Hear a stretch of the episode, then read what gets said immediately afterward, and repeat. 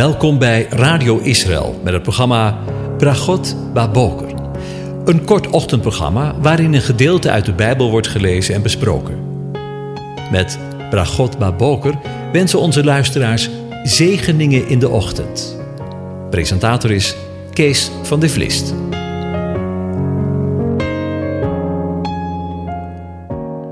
Goedemorgen, Bokatov, beste luisteraars. Vanmorgen denken we verder na over Psalm 104. Daarvan lees ik de versen 24 tot en met 30. Hoe groot zijn uw werken, heren? U hebt alles met wijsheid gemaakt.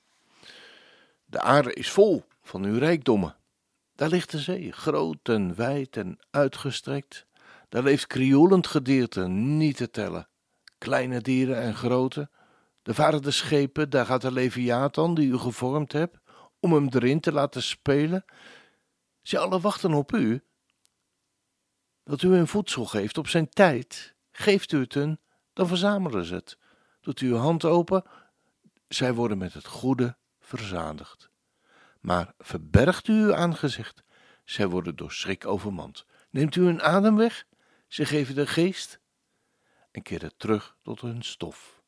Zendt u uw geest uit, dan worden zij geschapen en vernieuwt u het gelaat van de aardbodem. Tot zover.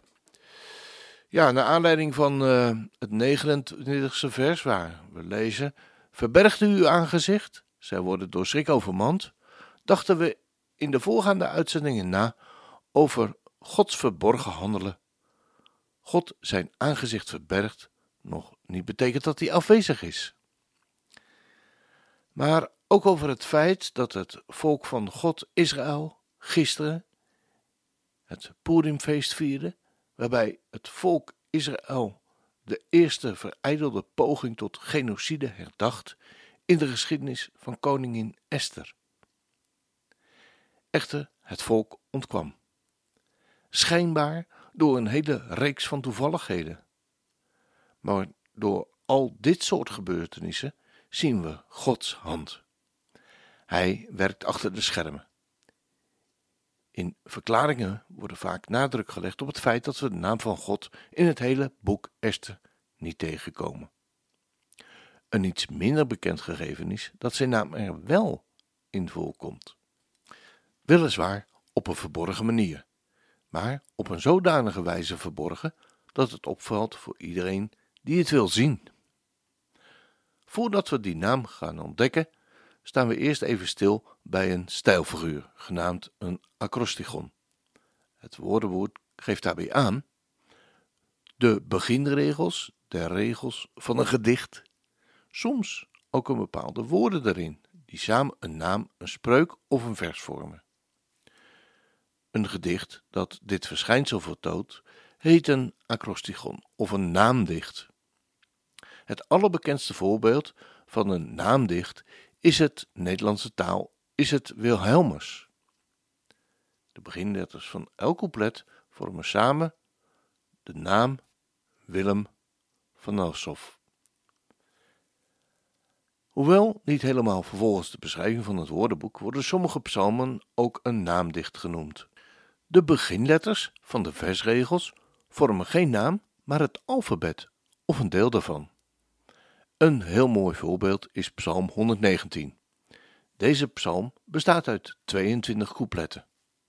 In het eerste couplet begint elke regel met de alef, de eerste letter van het Hebreeuwse alfabet.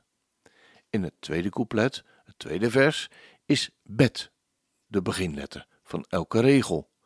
En zo verder totdat alle regels en alle 22 letters van het alfabet Hebreeuwse alfabet moet ik zeggen, zijn gebruikt. Wat dichter bij ons doel komen we als we het naamdicht van Psalm 96, vers 11 kijken. Laat de hemel zich verblijden en de aarde zich verheugen. Laat de zee bulderen met al wat ze bevat. Als we de beginletters van de woorden van deze zin in het Hebreeuws lezen, van rechts naar links, dan zien we respectievelijk de letters JHWH, de naam die in de meeste van onze Bijbels met hoofdletters wordt geschreven. Dit is een echt naamdicht, een versregel waarin de naam van de Heere als het ware verborgen ligt. Dan gaan we nu weer terug naar het boek Esther. Het boek waarin de naam van God als zodanig niet voorkomt.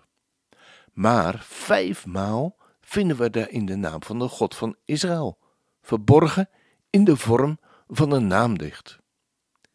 Viermaal is de naam Heere. De eerste is Esther 1, vers 20.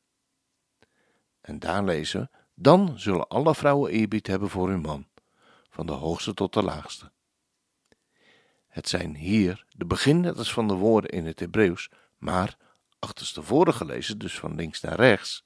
De tweede vinden we in Esther 5, vers 4.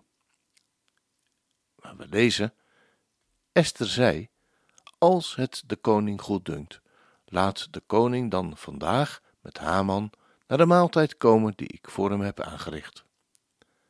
Opnieuw gaat het om de beginletters van de woorden, maar nu gelezen van rechts naar links, dus in de juiste volgorde. Het derde naamdicht van de naam van JHWH komen we in Esther 5 vers 13 tegen. Waar we lezen, maar dit alles geeft mij voor geen voldoening, zolang ik de Jood Mordechai ziet zitten in de poort van de koning. De naam wordt nu gevormd door de laatste letters van de woorden in het zinnetje van rechts naar links gelezen. gelezen.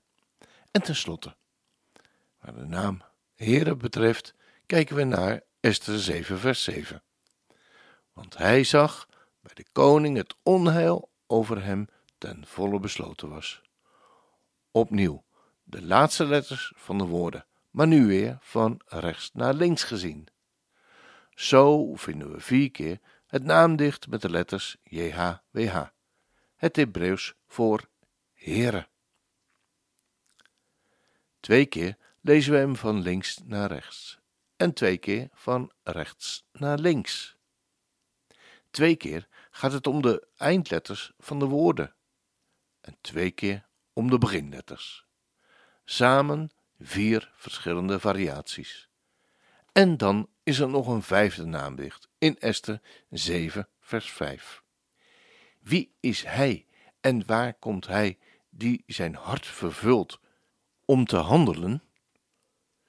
In de beginletters van deze woorden herkennen we de naam JHWH. Ik ben of ik zal zijn. Het is de naam van Exodus 3, vers 14. Dezelfde naam komen we nu verborgen tegen in het boek Esther. Al deze naamdichten zijn dus geen vondsten van onze tijd. Er zijn een aantal oude handschriften bekend waarin deze letters groter dan de andere letters zijn geschreven. Dit om de nadruk erop te leggen. Is dat toeval? Of een beetje vergezocht? Probeer eens een willekeurige naam van vier of meer letters als een naamdicht in een tijdschrift terug te vinden. En dan niet één keer, maar vier keer dezelfde naam in verschillende zinnen.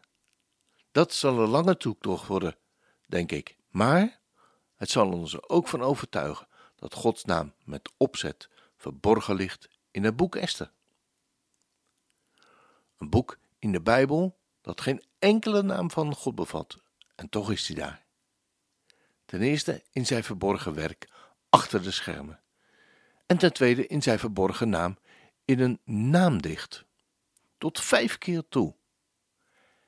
En in die vijfde zelfs de naam waarmee hij bekendgemaakt wilde worden bij de kinderen van Israël, voor hun uittocht uit Egypte.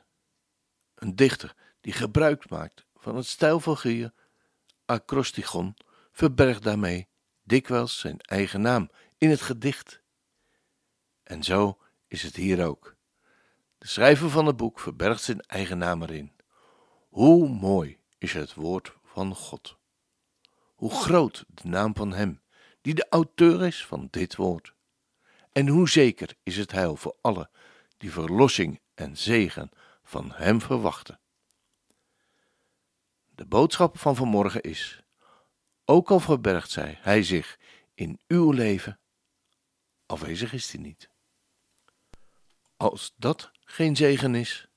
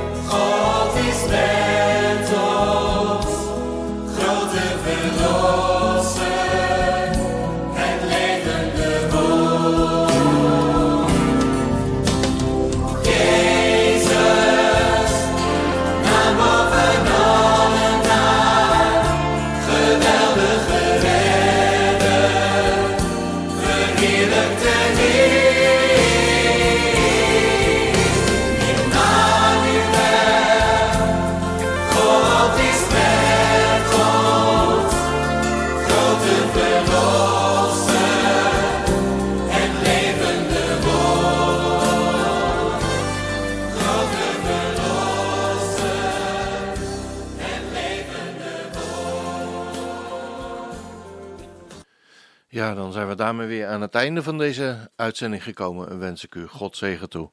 De Heer zegent en hij behoedt u. De Heer doet zijn aangezicht over u lichten en is u genadig. De Heer verheft zijn aangezicht over u en geeft u zijn vrede, zijn shalom. Amen.